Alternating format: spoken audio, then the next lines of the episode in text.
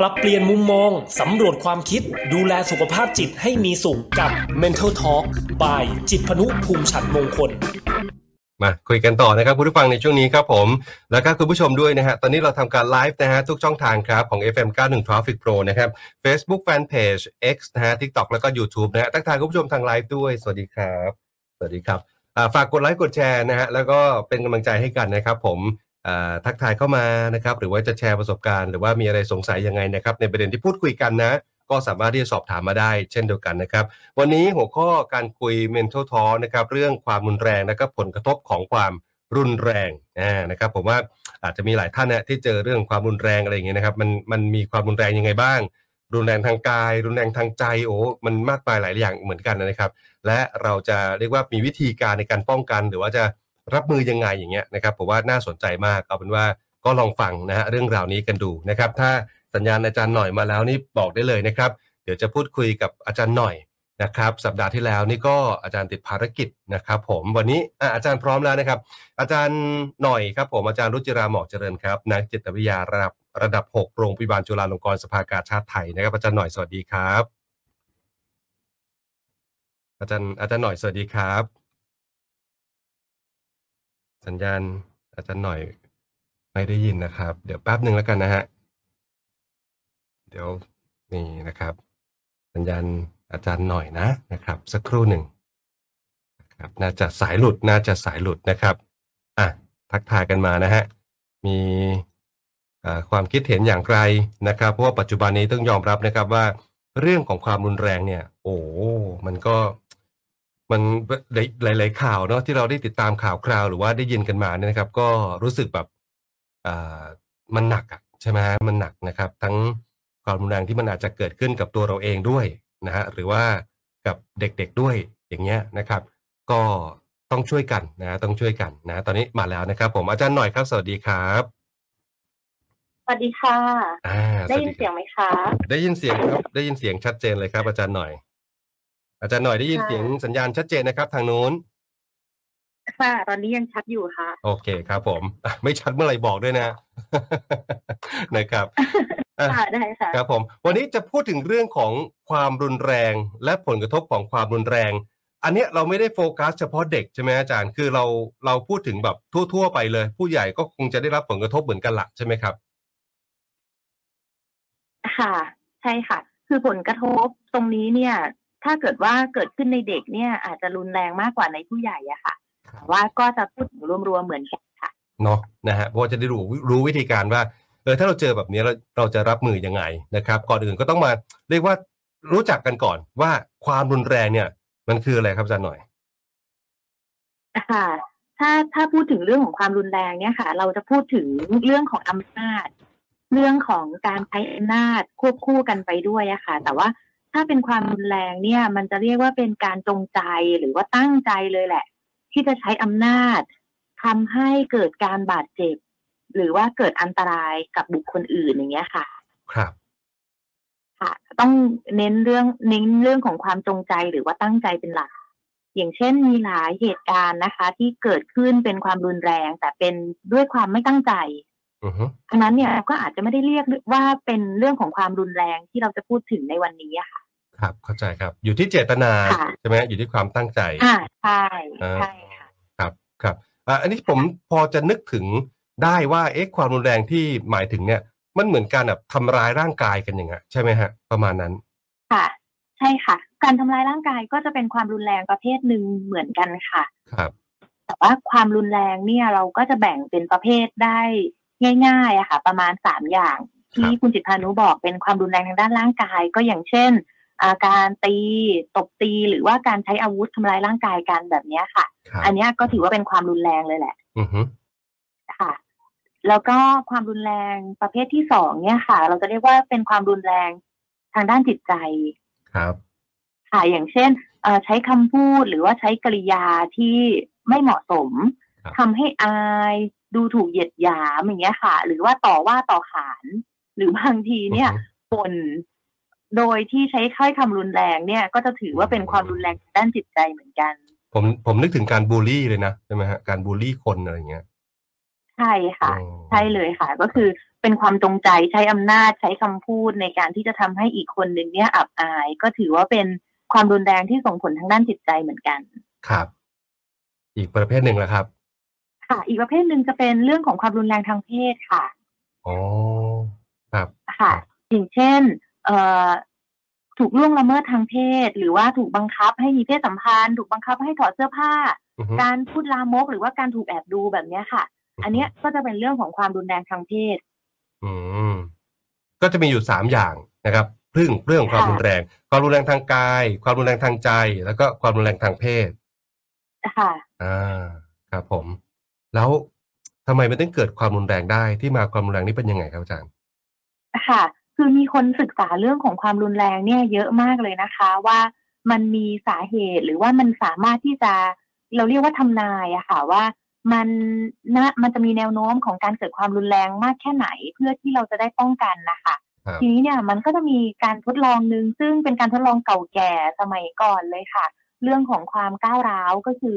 เขาเนี่ยจะใช้ตุ๊กตาล้มลุกอะค่ะคุณจิตพันธ์นึกภาพตุ๊กตาล้มลุกออกไหมคะว่า เวลาที่เราผลักมันออกไปเนี่ยมันก็จะลุกขึ้นมาใหม่แบบเนี้ยค่ะ ครับครับค่ะ แต่ว่าเราจะทำให้เด็กๆดู ก็คือมีผู้ใหญ่เนี่ยแหละค่ะ ที่เล่นตุ๊กตาล้มลุก แต่ว่าเล่นแบบก้าวร้าวหน่อย เล่นแบบเตะต่อยเอ่อทำให้ตุ๊กตาทำความรุนแรงใส่ตุ๊กตาค่ะ ครับ ค่ะ แต่ว่าทำให้เด็กดูนะคะอือฮึค่ะ เด็กเนี่ยเขาก็จะเรียนรู้ค่ะว่าตุ๊กตาแบบนี้เนี่ยจะต้องเล่นยังไง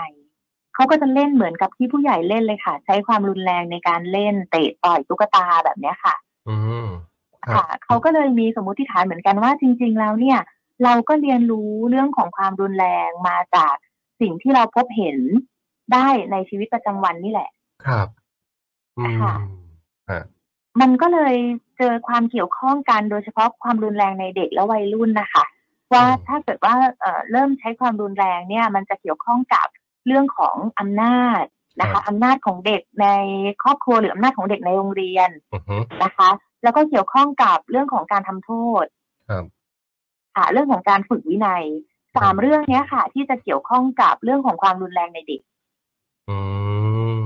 อาจารย์พูดถึงเรื่องอำนาจบ่อยมากนะครับไปถึงว่ายังไงฮะอะไปถึงว่าคนที่มีอำนาจเหนือกว่าเนี่ย มักจะทำรุนแรงกับคนที่มีอำนาจน้อยกว่า หรือว่าอยู่ใต้อำนาจอย่างนี้ใช่ไหมค่ะ ก็คือความรุนแรงเนี่ยมันเกี่ยวข้องกับการใช้อำนาจอยู่แล้วครับทีนี้เนี่ยถ้าเกิดว่าเราลองพิจารณาในชีวิตประจำวันเราแบบเนี้ยค่ะครับเวลาที่เราอยู่ในครอบครัวเนี่ย เราจะคิดว่าเด็กๆ เนี่ย คงต้องทำตามเราแหละอืมคงเอ่อต่อรองอะไรไม่ค่อยได้ครับหรือว่าก็ต้องทำตามที่ผู้ใหญ่บอก เราเรียกว่าเป็นเหมือนกับเอ่อเชื่อฟังอะไรอย่างเงี้ยค่ะอ๋ออ่า ทีเนี้ยบางทีมันก็อาจจะเป็นการที่เราเนี่ย ลิดรอนอำนาจของเด็กโดยที่เราไม่รู้ตัว หรือว่าเราไม่ได้เคารพความเป็นเด็กโดยที่เราไม่รู้ตัวบางทีเด็ก ๆ เนี่ยเขาก็จะรู้สึกเหมือนกันค่ะว่าพอเขาสูญเสียอำนาจในบ้าน หรือว่าสูญเสียอำนาจในห้องเรียนเนี่ยก็จะต้องไปเอาคืนที่อื่นเหมือนกันเหมือนกับว่าทำให้เขาเนี่ยรู้สึกว่าเขาควบคุมสถานการณ์บางอย่างได้เหมือนกัน พอคุยไปเรื่อยๆเนี่ย บางทีอาจจะเจอว่าบางครั้งเด็กรู้สึกว่าตัวเองเนี่ยสูญเสียการควบคุมบางอย่าง ก็เลยต้องไปเอาคืนกับการควบคุมบางอย่างอะไรอย่างเงี้ยค่ะ อืมครับ คือมันเป็นศัพท์ทางวิชาการถ้าหากถ้าหากให้เข้าใจง่ายค่ะๆไปถึงว่าสมมติว่าเอ๊ะอย่างในบ้านเนี่ย เด็กสมมติเด็กโดนเอ่อทำโทษจากพ่อแม่อะไรอย่างเงี้ยโดนรังแกโดนทำร้ายจากพ่อแม่ แล้วพอไปอยู่โรงเรียนเขาอาจจะไปทำร้ายคนอื่น เหมือนอย่างที่พ่อแม่ทำเขาอะไรเงี้ยอย่างนั้นถูกไหมฮะ ถูกต้องเลยค่ะ คือออ บางทีเด็กเขาก็เรียนรู้เรื่องของวิธีการแสดงออกทางอารมณ์ฮะรวมถึงวิธีการจัดการความขัดแย้งอืที่มันเกิดขึ้นในจากในครอบครัวนี่แหละค่ะ ที่เราออกไปใช้ครับอยู่ภายนอกอืมที่โดยเฉพาะที่โรงเรียนครับอย่างเช่นถ้าในครอบครัวเราเรียนรู้กันว่า ถ้าโกรธก็ตะโกนสิหรือว่าถ้าโกรธก็ทำร้ายร่างกายสิฮะอ่า เด็กๆก็จะเรียนรู้แบบนี้เหมือนกันค่ะว่าอ๋อถ้าฉันโกรธก็ต้องตะเบงให้สุดเสียง หรือไม่ก็ต้องไปทำร้ายร่างกายใครสักคนหนึ่งเพื่อที่จะทำให้ตัวเองเนี่ยรู้สึกว่าสงบขึ้นหายโกรธอย่างเงี้ยค่ะ ครับ อาจารย์กำลังจะบอกว่าสมมติว่าเราลงโทษเด็กด้วยการตี โอกาสที่เขาจะไปที่โรงเรียนแล้วก็จะไปตีเพื่อนอะไรเงี้ย มันก็มีโอกาสเป็นแบบนั้นได้ ค่ะ คือมันอาจจะเป็นทั้งทางตรงและทางอ้อมทางตรงเนี่ยก็คืออย่างที่เราบอกว่าเขาเรียนรู้ว่าครับอ๋อคนทำเอ่อคนที่ทำไม่ดีอือฮึก็ต้องถูกทำแบบนี้สิแล้วอืมเขาก็อาจจะมีอำนาจหรือไม่มีอำนาจในการไปตีก็ได้ครับผมแต่ว่าพอเอ่อเหมือนกับว่าถ้าเกิดว่ามันรวมถึงเรื่องของจิตใจครับเรื่องที่เขาสูญเสียการควบคุมอะไรบางอย่างไป แล้วก็พยายามควบคุมเนี่ยเราก็จะเจอว่าเด็กบางคนเนี่ยก็จะชอบเป็นหัวหน้า เป็นหัวโจก เรียกว่าหัวโจกดีกว่าครับเป็นหัวโจกหลังห้องคอยสั่งว่า อันนี้เดี๋ยวไปแกล้งคนนี้นะเดี๋ยวอันนี้เอาเงินมาห้าบาทนะ อะไรอย่างเงี้ยค่ะอือฮึก็คือมันก็จะเป็นการที่เขาเนี่ยควบคุมอะไรบางอย่างได้อืมีอำนาจในการสั่งการบางอย่างได้ อันเนี้ยก็จะเรียกว่าเป็นเรื่องของความรุนแรงเหมือนกัน อืมผมพอจะนึกภาพออกนะครับเอ่อความมีอำนาจแล้วมีอะไรอีกบ้างนะฮะอาจารย์ที่มันมีผลเรื่องเกี่ยวกับความรุนแรง เรื่องของการทำโทษค่ะ การทำโทษค่ะครับอืม การทำโทษที่รุนแรง หรือว่าการทำโทษที่ไม่ได้เกี่ยวข้องกับเรื่องที่ทำผิดเนี่ยครับบางทีก็จะทำให้เด็กเนี่ยรู้สึกคับข้องใจหรือว่ารู้สึกโกรธได้เหมือนกัน ครับต้อค่ะงอย่างเช่นยกตัวอย่างครับผมเชิญค่ะ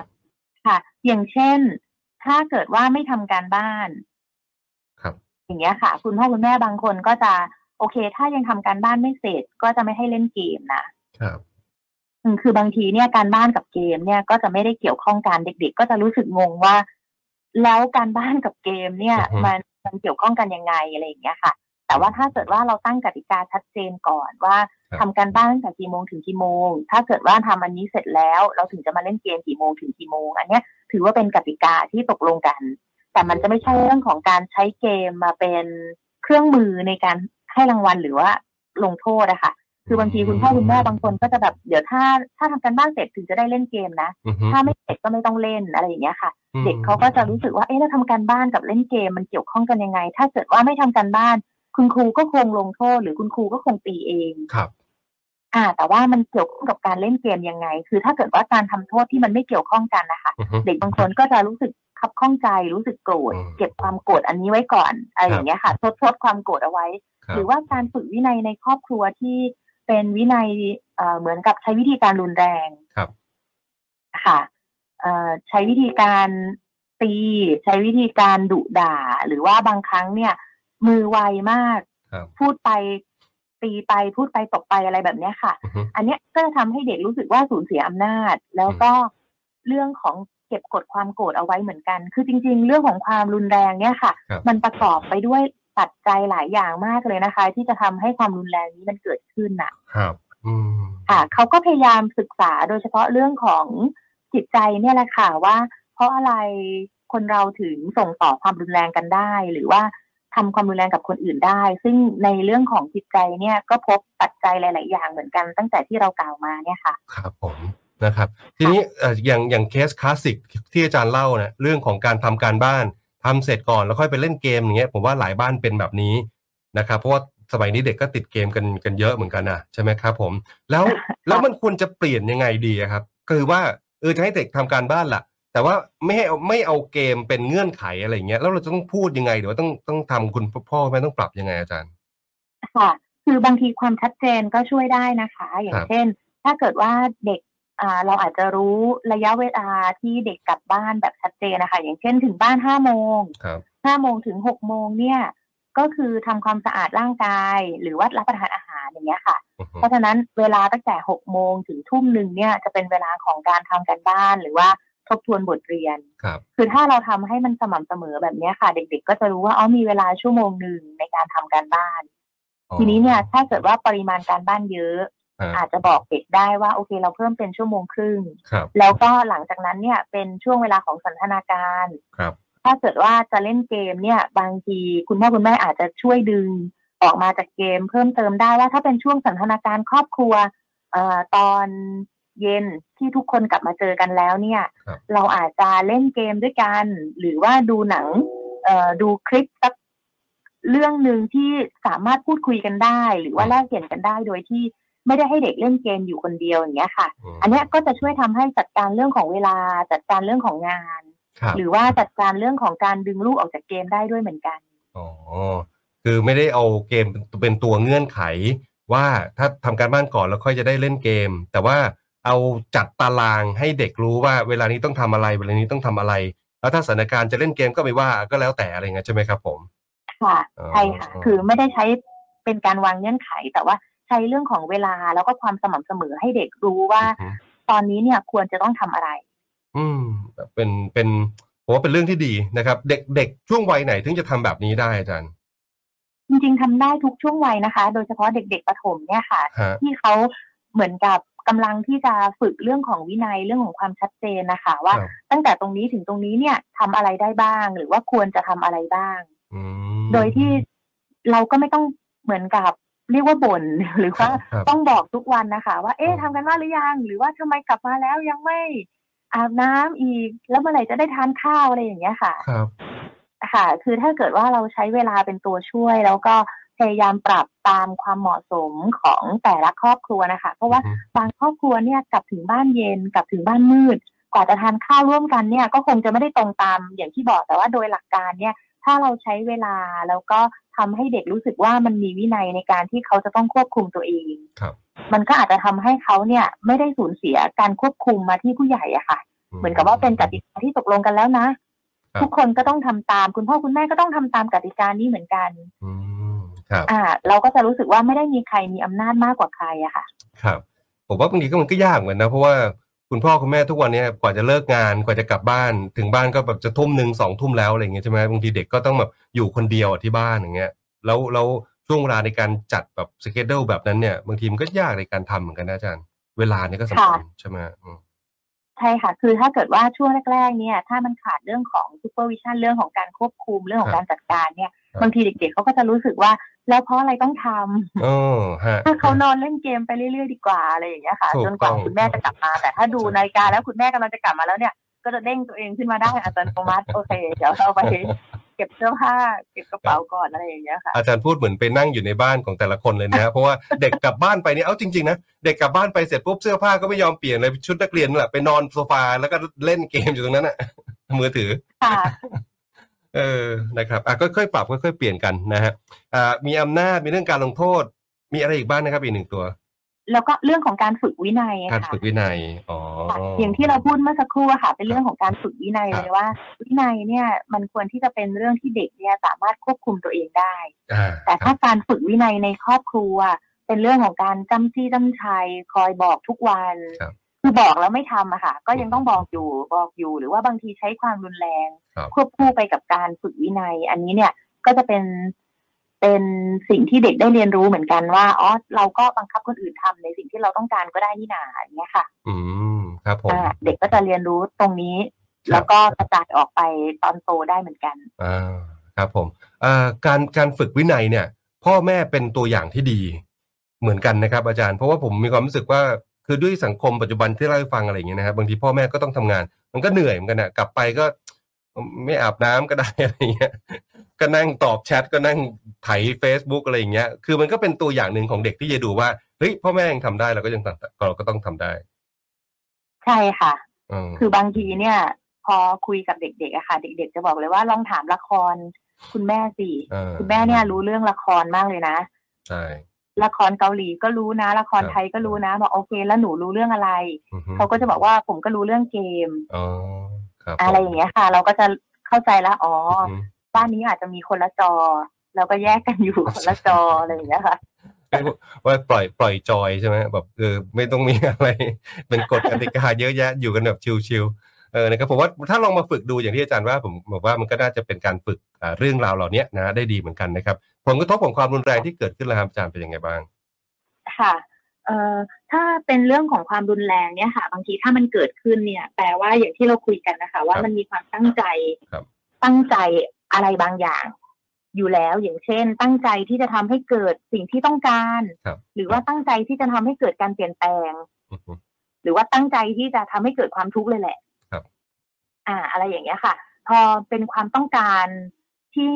เอ่อผู้เขาตั้งใจที่จะทำให้มันเกิดขึ้นอยู่แล้วครับไม่ว่าจะเป็นการเปลี่ยนแปลงหรือว่าการเกิดความทุกข์บางอย่างเนี่ยผู้ที่ได้รับความรุนแรงอะค่ะเขาก็จะได้รับผลเหมือนกันโดยเฉพาะเด็กครับๆค่ะ เด็กๆ เนี่ย เราจะเจอเลยว่าเด็กที่ถูกทำร้ายร่างกายครับนะคะ มันจะมีเรื่องของจิตใจตามมาด้วย คือเจ็บทั้งกายแล้วแหละ แต่ว่าเรื่องของจิตใจเนี่ยก็จะตามคู่มากับเรื่องของทางกายเหมือนกันครับค่ะ หรือว่าเรื่องของความรุนแรงทางเพศก็เหมือนกัน ก็จะตามมาด้วยเอ่อผลกระทบที่มันเกิดขึ้นทางใจครับนะคะ โดยเฉพาะเออเราเจอเรื่องของเด็กที่ถูกทำร้ายเนี่ยค่ะอือฮึเอ่อทั้งทั้งทั้งด้านกายแล้วก็ทางด้านเพศเนี่ยครับในโรงพยาบาลที่เราให้การช่วยเหลือเนี่ยค่ะ เรามีการสูญเสียเรื่องของงบประมาณ สูญเสียเรื่องของเอ่อการดูแลอืมอ่าฮะอ่า จนถึงจนถึงทุกวันนี้เนี่ยเราก็ยัง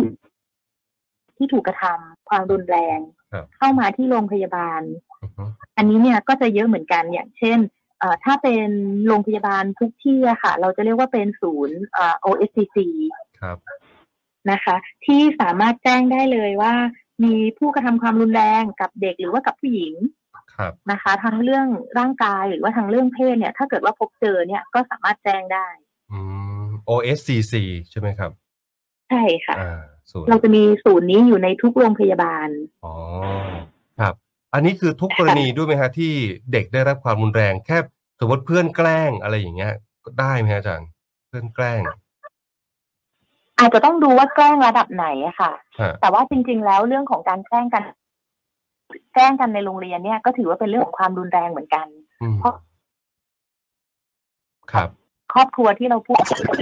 มันเป็นเรื่องของการแย่งแย่งการควบคุมแย่งอำนาจเหมือนกัน แล้วครับบางคนเนี่ยที่สูญเสียการควบคุมบ่อย ๆ อย่างเช่น เอาเงินไปโรงเรียนวันละยี่สิบาท โดนเพื่อนไปแล้วสิบบาททุกวันเลยครับสูญเสียอำนาจอืมทุกวันแบบเนี้ยค่ะวันหนึ่งเนี่ยเขาก็จะต้องลุกขึ้นมาเพื่อทำให้มันเกิดการเปลี่ยนแปลงครับ หรือว่าสิ่งที่ต้องการเนี่ยก็คืออยากจะยุติไอสิ่งที่ถูกกลันแกล้งแบบนี้สักทีหนึ่งครับ แต่ว่าเขาเองเนี่ยเขาไม่สามารถที่จะยุติได้อะค่ะมหรือว่าบางทีเนี่ยเราเจอเด็กหลาย ๆ คนนะคะ ที่พบเห็นความรุนแรงแล้ว ไม่ใช่เรื่องของเราครับแล้วไม่ได้ใส่ใจอะค่ะอืมคือถ้าเกิดว่าถามเพื่อนที่โรงเรียนเนี่ยบางทีก็จะรู้ว่าอ๋อคนเนี้ยไถเงินเพื่อนเป็นประจำครับ อ่า คนเนี้ยแกล้งเพื่อนเป็นประจำครับคนเนี้ยแกล้งทุกคนไม่ได้แกล้งแค่คนนี้คนเดียวด้วยนะ คือเด็กทุกคนเนี่ยค่ะจะรู้ ครับค่ะ แต่ว่าบางทีเนี่ย คุณครูกลายเป็น เอ่อมองว่ามันเป็นเรื่องปกติ หรือว่าเป็นเรื่องธรรมดาที่มันเกิดขึ้นได้ อืมอันนี้เนี่ยมันก็เลยทำให้เด็กที่เขาถูกแกล้งเนี่ยค่ะครับบางทีเนี่ยเขาก็จะต้องการการเปลี่ยนแปลง ก็จะลุกขึ้นมากลายเป็นเด็กที่แกล้งคนอื่นครับหรือว่าเด็กที่ใช้ความรุนแรงต่อเนื่องเหมือนกัน เพราะฉะนั้นวงจรความรุนแรงในโรงเรียนเนี่ยค่ะ มันก็จะไม่ค่อย ไม่ค่อยหายไปหรือว่าไม่ค่อยหยุด เพราะว่า บางทีเนี่ยมันก็จะเกิดกลไกในโรงเรียนแบบเนี้ยค่ะว่าครับเอ่ออะไรที่เราไม่ได้เป็นคนแกล้ง เราก็ไม่อยากจะยุ่งครับทีนี้ถ้าเราไม่ได้อยากจะยุ่งเนี่ยค่ะ มันก็จะเหมือนกับว่าเราก็สมยอมให้ความรุนแรงเนี่ยมันเกิดขึ้นในโรงเรียนอืมอ่าครับคุณครูก็อาจจะเป็นส่วนหนึ่งที่รู้สึกว่า โอเคแหละ เด็กก็คงแกล้งกัน หรือว่าอย่าไปให้เงินเขาก็อย่าไปอ่าเราก็ไม่ต้องให้เงินเขาสิอะไรอย่างเงี้ยค่ะ ครับคือบางทีเด็ก ๆ ที่เขาอยู่ด้วยกันเนี่ยเขาก็ปฏิเสธได้หรือว่าเขาก็ถูกรังแกแบบเนี้ยทุกวันโดยที่ไม่ได้มีใครช่วยวันหนึ่งก็มีแนวโน้มที่จะใช้เรื่องของความรุนแรงขึ้นมาได้เหมือนกันเรียกว่าพูดง่ายๆคือมันอาจจะระเบิดออกมาได้แบบเนี้ย อย่างที่เป็นข่าวใช่ไหมครับอาจารย์อย่างที่เป็นข่าว ก็เป็นไปได้ค่ะ ครับครับครับอ่าอะแล้ววิธีการในการป้องกันแล้วก็นะครับผมชนะอ๋อค่ะ ค่ะ ก็คือผลกระทบของเด็ก ที่ครับเป็นความรุนแรงเรื่องของจิตใจนะคะ บางทีเนี่ยเด็กๆที่เขาเอ่อได้รับความรุนแรงมาค่ะ มันจะเสียสิ่งหนึ่งที่เราเรียกว่าเป็นเรื่องของความไว้ใจครับค่ะ เรื่องของความไว้ใจเนี่ยค่ะ ความไว้ใจในเพื่อนมนุษย์ด้วยกันเนี่ยมันก็จะเกี่ยวข้องกับความผูกพันครับต่อต่อมาค่ะว่า ถ้าเขารู้สึกว่าโลกนี้ปลอดภัย เขาสามารถไว้ใจได้ เขาก็จะสามารถสร้างความผูกพันสร้างสัมพันธ์ เป็นเอ่อฮะ มีความสัมพันธ์อื่นกับคนอื่น ๆ ได้แบบเนี้ยค่ะ แต่ว่าถ้าเกิดว่าเขาถูกความรุนแรงแบบนี้ มันก็จะรู้สึกว่าเขาเองก็ไม่ปลอดภัยอือฮึคนอื่นก็ไม่ปลอดภัย หรือว่าโลกใบนี้ก็ไม่ได้ปลอดภัย บางทีเขาก็อาจจะทำให้มีปัญหาสุขภาพจิตตามมา ไม่มีครับคนอื่น ๆ ต่อไปอย่างเงี้ยค่ะ อืมครับครับก็คือเป็นผลกระทบทางด้านจิตใจที่ค่อนข้างจะลึกซึ้งเลยทีเดียวถ้าเกิดขึ้น ถ้าเกิดความรุนแรงขึ้นกับเด็กๆอะนะคะ ครับผมอ่า ตอนเด็กๆอาจารย์เคยโดนค่ะ เพื่อนแกล้ง เคยเดินหัวโจกในห้องเรียนไถเงินไหมครับ น่าจะเป็นหัวโจกที่ไปแกล้งเขามากกว่า อุ๊ย อาจารย์ อาจารย์ก็ร้ายนะฮะเนี่ย ไม่ผมกำลังจะเล่าให้ฟังว่าเออเนี่ยนะผมก็ทำทำคลิปเกี่ยวกับเรื่องเนี้ยนะเรื่องความรุนแรงที่เป็นเหตุการณ์ที่เป็นข่าวเนี่ยนะครับ ผมหลายคนเนี่ยมาคอมเมนต์นะครับว่านะฮะ ทุกหลายคนน่ะ ผมว่าน่าจะเกินครึ่งหนึ่งบอกว่าตอนเด็ก ๆ เคยเจอเหตุการณ์แบบนี้ เคยโดนเพื่อนแกล้ง เคยโดนเพื่อนบูลลี่ เคยโดนเพื่อนถ่ายเงิน แทบจะทุกคนเลยมั้งฮะ ก็เลยถามอาจารย์ว่าอาจารย์เคยโดนหรือเปล่าอะไรอย่างเงี้ยฮะอืมค่ะครับคือเราพบเห็นค่ะ เราพบเห็นหรือว่าบางทีเนี่ย เราเล่นแรงครับอันเนี้ยเกิดขึ้นได้ แต่ว่าถ้าเกิดว่าตั้งใจจริง ๆ เลยเนี่ยค่ะ เราก็จะรู้สึกว่ามันก็จะมีบ้างแหละที่อยู่ในรุ่นเรา หรือว่าอยู่ในโรงเรียนเราที่เรารู้ว่าคนเนี้ยเป็นหัวโจก คนเนี้ยคอยไถ่เงินเพื่อน ทีเนี้ยมันก็เลยต้องมาดูว่ามาตรการในโรงเรียนที่จะจัดการกับครับเอ่อเด็กที่กระทำความรุนแรงกับคนอื่นแบบเนี้ยค่ะ เป็นแบบไหน คือถ้ามาตรการของโรงเรียนเป็นไปในระบบที่แบบจริงจังแล้วไม่ยอมรับเลย รวมถึงเพื่อนในห้องเนี่ย ก็ช่วยเหลือสอดส่องดูแลกันนะคะอือฮึคือถ้าเกิดว่ามีคนแกล้งแล้ววิ่งไปบอกครูครับแล้วครูสามารถยุติได้ หรือว่ามีคนแกล้งแล้ว สามารถบอกคุณครูได้ว่าคนเนี้ยไถตังค์เพื่อนอือฮึช่วยกันดูแลช่วยกันสอดส่อง ไม่ยอมรับความรุนแรงจริง ๆ เนี่ยดิฉันคิดว่าเรื่องของความรุนแรงในโรงเรียนเนี่ยอาจจะลดลง แต่ว่าอืมอย่างที่บอกค่ะกลไกสำคัญเลยก็คือบางทีไม่ใช่เรื่องของเราเนี่ย เราก็จะรู้สึกว่า อ่า ไม่สนใจดีกว่า ไม่ยุ่งดีกว่าอะไรอย่างเงี้ยค่ะ หรือว่าบางทีก็จะมองว่ามันเป็นเรื่องเล็กน้อยครับ อ่า คนที่เป็นเหยื่อค่ะ ก็เลยไม่ได้ถูกเข้าอกเข้าใจว่ามันเป็นเรื่องเล็กน้อยนะ แต่มันเป็นเรื่องที่เกิดขึ้นทุกวัน อืมอืมครับผมหรือว่าเคยเจอว่ามีเด็ก เอ่อเด็กเนี่ยแหละค่ะ ที่ออกมาจากห้องเรียนทีไรเนี่ยหารองเท้าไม่เจอทุกทีอือฮึคือเพื่อนเอาไปซ่อนฮะค่ะ คือถ้าซ่อนวันแรกเนี่ย ก็ยังเล่นอยู่ ซ่อนวันที่สองก็ยังเล่นอยู่ครับแต่พอซ่อนสักเดือนหนึ่งเนี่ยค่ะ เด็กเริ่มไม่สนุกแล้ว ใช่ อ่า ก็จะมาคุยกับนักจิตวิทยาค่ะ ว่าเนี่ยโดนเพื่อนเอารองเท้าซ่อนทุกวัน แล้วต้องหารองเท้าทุกวัน แล้วเพื่อนทั้งห้องก็ขำกันว่าเขาหารองเท้าไม่เจออะไรอย่างเงี้ยค่ะอืมอันนี้เนี่ยมันทำให้เขารู้สึกคับข้องใจแล้วก็รู้สึกโกรธมาก แต่ว่ามันกลายเป็นเอ่อเพื่อนทั้งห้องเนี่ย รู้สึกสนุกตามไปด้วยว่าคนเนี้ยหารองเท้าทุกวันทำไมเขาอันไม่นี้ก็จะเป็นความไม่บอกคุณครูค่ะอาจารย์ค่ะ เราก็ต้องสอนเรื่องของ social skill ให้เด็กเหมือนกันค่ะ ว่าอาจจะต้องพูดกับเพื่อนสนุกอ๋อรวมถึงแหละมันคงจะมีเพื่อนบางคนนะ ที่ไม่ได้สนุกแบบนี้ครับอะอาจจะไปเหมือนกับคุยกับเพื่อนให้เยอะขึ้นครับมีเพื่อนให้เยอะขึ้น หรือว่าคงต้องหาคนที่แกล้งเลยแหละ หรือไม่ก็ต้องฟ้องคุณครูต้องบอกคุณครู ครับอ่าสมัยนี้ก็ง่ายๆคืนะอบเพราะว่าทีก็อจจะต้องช่วยเด็กๆหาใช่สมวิธีใช่สมัยนี้ผมว่ามันก็ง่ายอยู่เพราะว่าอ่า โซเชียลก็เยอะหมายถึงว่ามักจะมีแบบกลุ่มไลน์อะของผู้ปกครองห้องนี้อะไรเงี้ยมีคุณครูมาอยู่ด้วยอย่างเงี้ยผมว่าน่าจะมีเรื่องราวเหล่านี้ไปบอกกันในในกลุ่มไลน์ได้สมมติว่าอาจจะไม่มีเวลาไปบอกคุณครูจริง ๆอะไรเงี้ยผมว่านะใช่ไหมฮะค่ะ คือบางทีเนี่ย ถ้าเป็นเด็กประถมเนี่ย บางทียังฟ้องครูอยู่นะคะครับแต่ถ้าเริ่มเป็นประถมปลายหรือว่าเริ่มเป็นมัธยมปลายแล้วเนี่ย เด็กๆจะไม่ค่อยไปฟ้องครูอะค่ะ อันนี้เป็นพัฒนาการตามวัยของเขาด้วย จัดการเองเลย บางทีก็จัดการเองแต่เขาจะมองว่าเรื่องของการฟ้องครูเนี่ยมันก็เป็นเรื่องน่าอับอายชนิดหนึ่งเหมือนกันโอ้ครับผมปฐอะมค่ะปลายเรียกว่าแบบเหมือนแบบที่ฟ้องอะไรอย่างเงี้ยค่ะอือฮึเด็กประถมปลายเนี่ยจะไม่ค่อยบอกครูแล้วคุณครูอาจจะต้องเริ่มสังเกตอือฮึเพิ่มมากขึ้นถ้าเด็กอนุบาลหรือว่าประถมต้นเนี่ยค่ะ อันเนี้ยอืมถ้ามีเรื่องนะ วิ่งมาฟ้องครูฟ้องทุกเรื่องด้วยเด็กประถมต้น เข้าใจ เออนะครับแย่งกันพูดแย่งกันฟ้องอะค่ะ แต่ว่าเออถ้าเด็กเริ่มโตขึ้นเนี่ยเด็กมเด็กประถมปลายหรือว่าเด็กครับมัธยมเนี่ยจะไม่ค่อยฟ้องแหละครับผมครับอ่าคุณครูก็อาจจะต้องเข้าใจเด็กๆในแต่ละช่วงวัยเนอะทีนี้ถ้าเป็นเรื่องของการป้องกันความรุนแรงอะค่ะครับ เรื่องของการฝึกการเห็นอกเห็นใจเนี่ย เป็นสิ่งที่สำคัญมากค่ะ ครับ คือบางทีเนี่ยเราเจอว่าเด็กที่เหมือนกับเผลอไปตีเพื่อน หรือว่าเผลอไปใช้ความรุนแรงเนี่ย เราก็จะบอกเด็กว่าขอโทษสิขอโทษเขาอะไรอย่างเงี้ย เคยได้ยินไหมคะ เคยเห็นไหมคะ เคยครับ เคย อ่า ส่วนใหญ่ก็จะเป็นเหมือนทำทำเรียกว่าทำเป็นพิธีแบบนี้ได้ไหมคะ เหมือนกับว่า ถ้าต่อยเขาก็ขอโทษเขาสิอะไรอย่างเงี้ยค่ะ แต่ว่าเราไม่ได้บอกเรื่องของความเห็นอกเห็นใจครับ หรือว่าไม่ได้สอนว่าเรามีสิทธิ์ไปทำร้ายร่างกายไปแตะต้องตัวคนอื่นได้ไหมอืม หรือว่าคนที่อยู่ดีๆถูกคนที่โกรธแล้วต่อยเนี่ยเขาจะรู้สึกยังไงนะ หรือว่าเขาจะเป็นยังไงนะครับส่วนใหญ่ก็จะไม่ค่อยบอกส่วนใหญ่ก็จะบอกว่าอะขอโทษไปขอโทษเขาอ่าอะไรอย่างเงี้ยค่ะครับเรื่องของการสอนความเห็นอกเห็นใจในสังคมเนี่ย ก็เลยอาจจะน้อยลงน้อยกว่า อืมเข้าใจครับเข้าใจครับอะงั้นให้อาจารย์ยกตัวอย่างปิดท้ายกันเลยดีกว่านะครับ ว่าสมมติอ่าเด็กไปตีเพื่อนไปต่อยเพื่อนอย่างเงี้ย จะสอนเด็กคนนั้นยังไงครับผม ค่ะ คือถ้าเรื่องของความขอโทษเนี่ยก็คงยังต้องมีอยู่แหละครัแต่บว่าหลังจากที่ขอโทษแล้วเนี่ยค่ะ เราก็สามารถเอาขึ้นมาพูดคุยต่อได้อะค่ะ ว่าที่ตีหรือว่าที่ต่อยเนี่ย เพราะอะไร หรือว่าสอนเรื่องของการจัดการอารมณ์ก็ได้ครับเรื่องของความโกรธ เรื่องของการยืดหยุ่นทางอารมณ์ เรื่องของการจัดการปัญหาครับรวมถึงสอนความเห็นอกเห็นใจอะค่ะ ว่าที่ต่อยเขาเนี่ย แล้วเขาจะรู้สึกยังไงอ่าต่อยเขาเขาก็เจ็บนะคิดว่าเขาจะเป็นใช่ไหมบ้าง ใช่อืมแต่ว่าไม่ต้องต่อยเด็กคืนนะคะ ว่าเนี่ยเขาเจ็บแบบนี้แหละอะไรอย่างเงี้ยค่ะ มันก็จะเป็นเรื่องของการส่งต่อความรุนแรงต่อไปอีกว่าเออเนี่ยเขาก็เจ็บแบบนี้แหละโดนต่อยแล้วเป็นยังไงล่ะเจ็บใช่ไหมล่ะอะไรอย่างเงี้ยไม่จำเป็นต้องสอนขนาดนั้นนะคะ เอาแค่ให้เด็กเนี่ยให้สามารถเข้าไปในใจของคนอื่นก็พอ อืม